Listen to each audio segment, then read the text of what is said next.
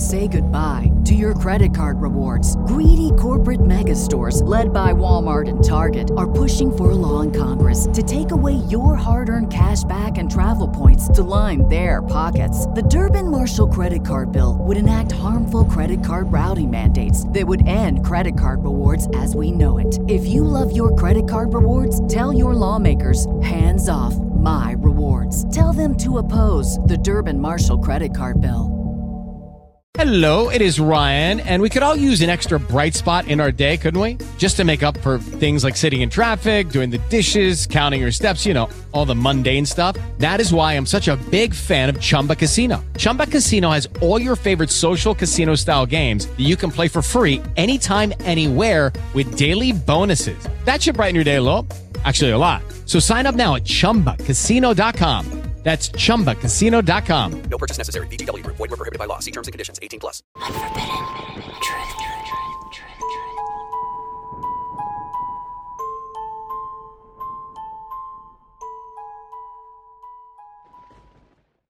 So another Seattle case that I'd like to talk about, which is just as interesting, if not more interesting, is the Ali Muhammad Brown case, which is super bizarre considering this happened in, in Seattle, Washington, of all places. Uh, Yeah. Can you can you break down this case and talk about your involvement in this case as well as any firsthand experiences with him? Well, yeah, I mean, I was my partner and I were primaries in that case too. Um, so uh, my phone rang at two thirty in the morning on June first, two thousand fourteen. Uh, that woke me up out of bed. They said there's a double homicide at 29th and King Street, which is on- ironically only like four blocks from where uh, Tim Brenton was killed. But so we I went up there while I, when I got this, I was getting dressed and I was, you know, I thought this was a gang related case because that area, there had been a lot of gang shootings, gang related shootings lately, and it was a pretty a hotbed of that kind of activity. So I thought sure I was going up to a gang related homicide. So I got there and there's two young black males laying dead in the street. Um, one of them been shot at least once or twice in the head, but the, the second one was shot like multiple times right in the face. There was even stippling on his face. There were close range shots. So that tells me this guy was more of a target than the other guy. I don't know why. Why was he more of a target? I would go with, well, this one had, again, this one had its share of rabbit holes too, because we're standing there at this scene. By this time, it's 3 4 o'clock in the morning. And the radio dispatcher gets on says, There's a guy just called in, says his brother told him he just shot somebody in the face. He needs him to pick him up. He's down by the freeway downtown. And so we think, this is our guy. This guy's shot in the face. He's calling, and the, the brother called the police instead of getting him. And long story short, we go through this whole thing. We go down that rabbit hole, find out who this guy is. He's got he was previously arrested on an investigation of murder charge, but never charged. He's a gangbanger. Got felon. He's got a felony warrant for gun running out, a federal warrant. So we're out looking for him. Uh, in the meantime, I bring these guys, I get their information, and I'm back in my office, and I'm running their, what I do with these guys. I run their names, try to get their last booking photos, so I have pictures of my victims when they were alive. But neither one of these guys have any criminal history, which I thought, well, that's weird. They don't have any criminal history at all. And I thought maybe they're phony names or something, or I don't know. And ends up they weren't gangbangers at all. Uh, as it ended up, first of all, we we ended up going to this rabbit hole and getting this guy in who supposedly called his brother and said he's going to be shot in the face. We went and talked to the brother, who was a family man, had worked at Boeing, not at all a criminal. He says, "I'm, I know I've been covering for my brother my whole life. I can't do it anymore. I got a family. I can't have my family involved in this stuff." But so we picked this guy up, and he says, "You know, I didn't. I no, I didn't do it. I didn't shoot anybody. I didn't tell him I shot anybody. I believe he did tell him he shot somebody. But long story short, he said he's at this casino." Ironically, in Tukwila, the same city that Monfort was at, and uh, and he told us he was there. So we, of course, one thing good about casinos is they have really good surveillance video. So we go down and get the surveillance video. Have somebody. We have people that do that. Go get the surveillance video for that time at the casino, and we're watching, watch it, and sure, sure as heck, about we see him walking in the door ten minutes before the nine one one call came in, which is over ten miles away. So he is not our guy. So we have to drop that and go all the way back to the beginning. In the meantime, I get these guys. We have these guys' phones. I give them to the. We have people that dump phones for us. We dump the phones, get all the data off them, and I see that one of the victims made a phone call at a little little past midnight. They were killed about 215, 220 in the morning. So I look at that number, trying to figure out what's going on. Long story short, I finally just called the number. And this guy answered, and I tell him who I am. And he goes, Yeah, um, Dewan, which is one of the two victims, he called me at uh, at midnight. He was at R Place Tavern on Capitol Hill. R Place is uh, it's the letter R place is a gay bar on Capitol Hill.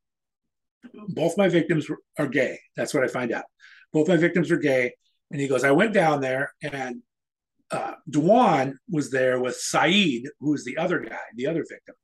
And Saeed was on, a, on his phone like he was texting somebody. I think he was on Grindr, and he was, which is a, an app where gay men can meet up with other gay men that are near them geographically. And so he said he was going to meet somebody outside afterwards. So after the, it closed, we all went outside, and this guy came up, and he and he's he's and he started talking to him. And I'm looking at this guy, and I go, "Man, he doesn't look right." And I said, "You mean he didn't look gay?" Yeah, he did not look gay. And so he says, "You know, they offered me a ride home, but this guy creeped me out. I didn't want to go." And I got this from two different people there. And so he said, then they walked over to Saeed's to where Saeed's car was parked to leave. And I said, Saeed's car? Nobody, this is this was like three days later. Nobody told us that Saeed had a car that was missing. Now, so I'm like, what the heck? He goes, yeah, it was parked over here around the corner. And he showed me the spot where it's parked. And so one of the things I did is I had my people to get get uh, surveillance video, go up in that area and see if they could find any surveillance video. But then we called the victim's family and said, did he have a car? Oh yeah, he had a car. It was a Mitsubishi. So nobody mentioned that to us. So we run through Department of Licensing, and you know, all cars owned by him, and we find this Mitsubishi. We put out literally put out a bulletin in the middle of the afternoon, have it have it broadcast citywide. We're looking for this car, and not ten minutes later, we get a call that a car in Southeast Seattle has found the car parked.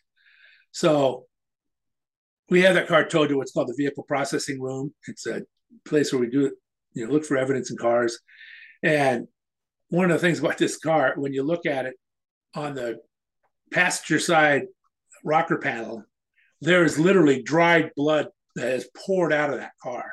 And it's like all smeared with blood. So this the shooting happened inside the car. And so we start, we get that thing down to the processing room. Uh, I have my CSI people and then fingerprint techs go over it. And one of the fingerprint techs in the back seat uh, driver's side back seat window, on the window itself, she found a palm print. She was able to lift that palm print and run it through AFIS, which is the automated fingerprint identification system, and it came back to Ali Muhammad Brown. So our victim was Saeed Ahmed. He's a he's a, a Muslim male, and Ali Muhammad Brown is a Muslim name. Now, just because you find the fingerprint or something in the car doesn't mean the killer left it there. It could be anybody, right? So I I we call the family. Do you know Ali Muhammad Brown? Nobody never heard of him. So now that we think that's our guy, I run his name. He's got a long criminal history. He was uh, arrested for bank fraud, conspiracy to commit bank fraud, where they were sending, doing phony checks and then sending the money to uh, like ISIS and stuff over in the Middle East. And he's also got a rape of a child charge. So we start. We put out the dogs. We're looking for Ali Muhammad Brown. I run his name and I, uh, when I ran his name, I found out he was arrested just a couple months before down in uh, Siskiyou, California, for um, he he I forgot what the thing was, but he was driving a silver Dodge Durango and he was stopped. It wasn't a serious crime. He got arrested.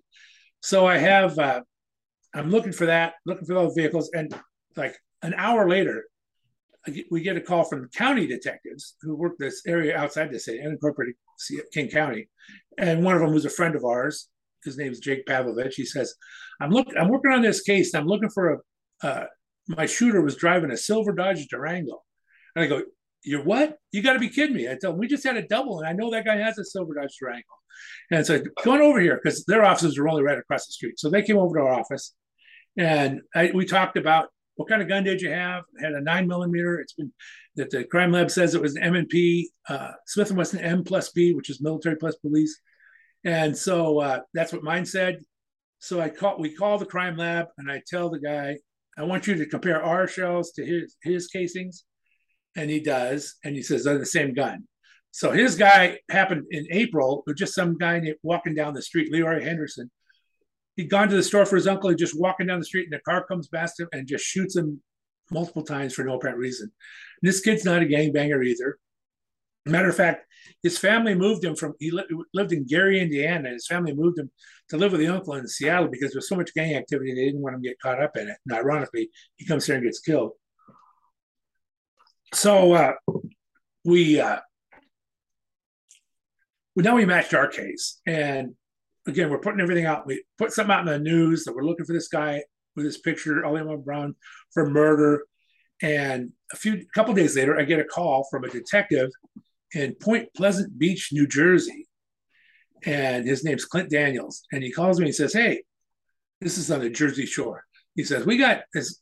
We had a, a guy try to carjack somebody in our town last night, and but he, he got in the car, but it was a stick. He didn't know how to drive a stick, so he took off running, and he went into a store. I got surveillance for him, and so the same guy had been in a restaurant the night before and ordered a meal, but didn't have any money to pay it, and so he asked him to call his brother, and, let, and his brother gave him a credit card over the phone. So uh, this detective Daniels went to this restaurant and said, "Do you still have the number? You oh yeah, it's right here." So he called the brother and he goes, "Hey, I'm just trying to make sure to clear up this whole restaurant thing. That was your brother, right? He goes, yeah. What's his name again? He says Ali Muhammad Brown. He gives him his birthday. And so he says, I ran his name and he's wanted for murder in Seattle. He goes, oh my God. And so he's telling me this. He had, uh, he, the guy ran into a store where he changed clothes or something. And they had a surveillance picture. And he sent me that surveillance picture. This is the same guy. It's him, right?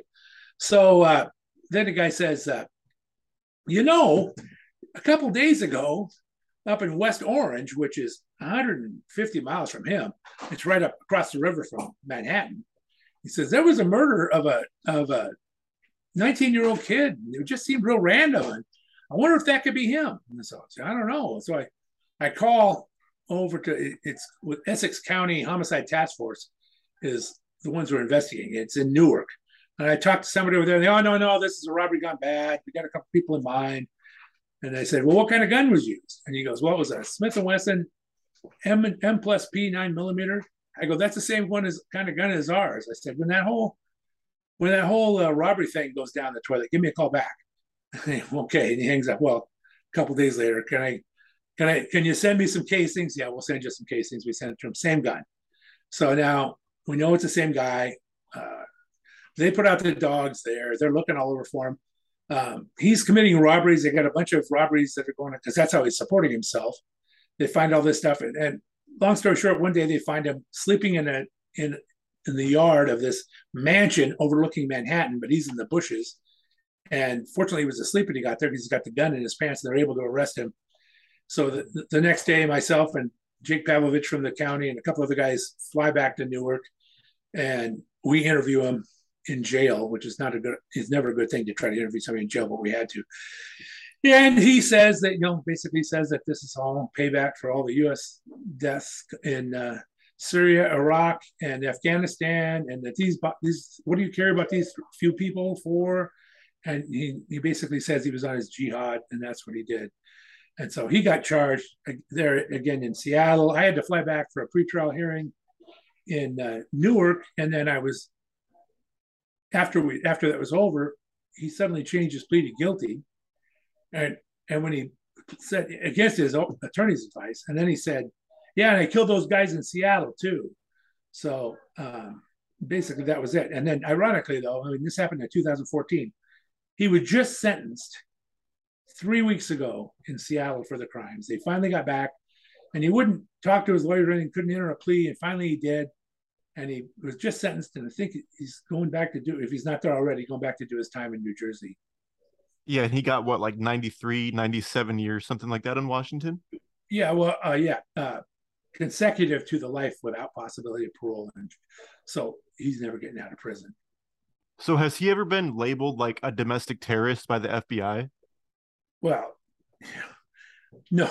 Well, the FBI, when they find out that two two gay men were were uh, murdered. They wanted they were all over this case. They talked about getting it, but then they found out it was only terrorism. They lost all interest. And he was charged in a he he was convicted also of a state terrorism charge in New Jersey. The first the first uh, conviction of a charge of terrorism. I mean, he is a domestic terrorist. He was a radicalized he was born a Muslim, but he was radicalized when he was about 14 or 15. His brothers were radical, or still are, I'm sure. And that's how he got involved in that whole funding thing for the for ISIS and those type of groups. And he, his plan was to get over there, but he couldn't to go over to the Middle East and live with them, but he couldn't get over there. So do you know if he ever actually had like any firsthand like contact with ISIS or ISIL or anybody like that? Well, well, he did tell me. I'd, I'd heard, and I, he confirmed to me that he did attend the uh, the terrorist training camp down in Central Oregon a few years ago, and so he did. So he, he was he you know is he a lone wolf? Probably, although he did have contact with uh, terrorists here in the U.S. Hmm. Do you think that had any type of like negative impact on the Muslim community in Seattle? No, I mean you know he, he, he was radicalized. I mean it's not it's there's a, it's two different things. You know Right. he was radicalized jihadist. It, it's and you know he was matter of fact one of the things he told me is when he went to New Jersey, he tried to stay in these mosques and he hoped these people would take him in, but they didn't want anything to do with him. He had you got to leave here. You can't stay here. You know, so I mean because they, know that's going to bring heat down on them and that stuff. So that that's the thing. Hmm. Huh, that's pretty interesting. Uh yeah, both both cases are are pretty, you know, interesting. And I never really knew until recently that Monfort actually, you know, had like those bombs rigged and everything. I that was something new that I learned about the other day. Oh yeah, yeah, yeah. He had this all planned out. He was doing research on, you know, we traced him to a gun show, found where he bought the fuses. We traced him to uh, where he got the rifle, and and in his computer searches, got a ton of information off his computer of what he was uh, looking up and researching. You know, specifically targeting Seattle police. He was also targeting LA police. I actually called down to LA because we knew he had taken a trip to LA a couple months before and asked them if they had any weird stuff like that going on. And because they go, oh my God, no. But so, you know, that's the, this is, this was a, I'm sure years in the planning for him. You know, the thing is, he had a, he had no criminal history. He had a BA in uh, uh, criminal justice. And the other car he drove besides this one was a former police car with push bars and everything. And he, but he just was an odd duck.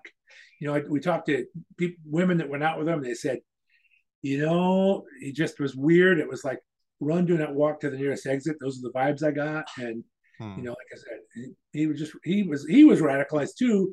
Is it because he he couldn't become a police officer? I don't know.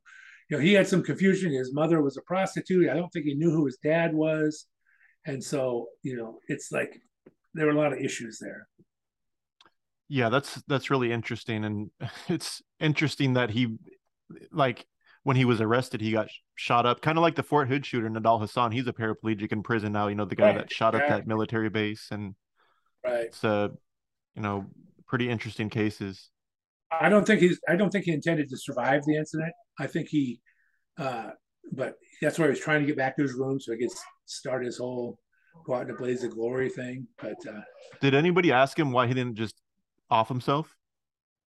well, we we never had a chance to actually interrogate him because he was in the hospital for being shot for days, and he had been charged and had an attorney by that time, so we couldn't go interrogate him. I did talk to him a couple times when I was bringing him over from the jail for like to get a DNA sample, but I you know can't really interrogate him.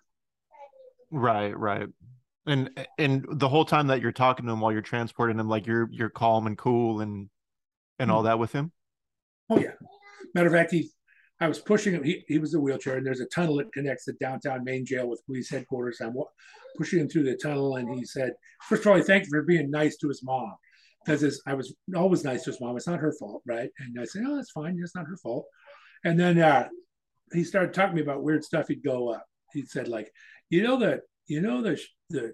You ever watch the movie The Blue Knight, which of course is based on a book? I said, yeah, I've watched the movie, and I and I read the book too. He goes, now that was community policing. And I thought to myself, you know, that's fiction, right? You know, that's the thing. He doesn't.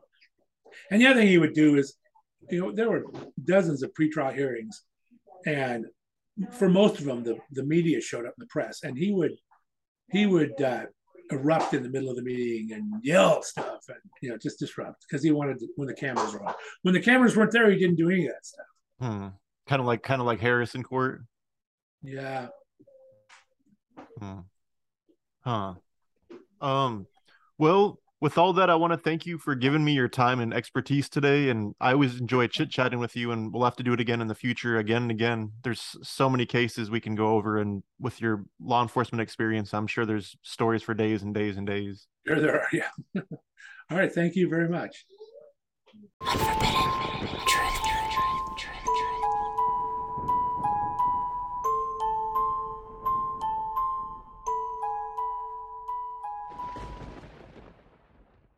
Hello, it is Ryan, and we could all use an extra bright spot in our day, couldn't we? Just to make up for things like sitting in traffic, doing the dishes, counting your steps, you know, all the mundane stuff. That is why I'm such a big fan of Chumba Casino. Chumba Casino has all your favorite social casino style games that you can play for free anytime, anywhere with daily bonuses. That should brighten your day a little. Actually, a lot. So sign up now at chumbacasino.com. That's chumbacasino.com. No purchase necessary. Group. Void were prohibited by law. See terms and conditions. 18 plus.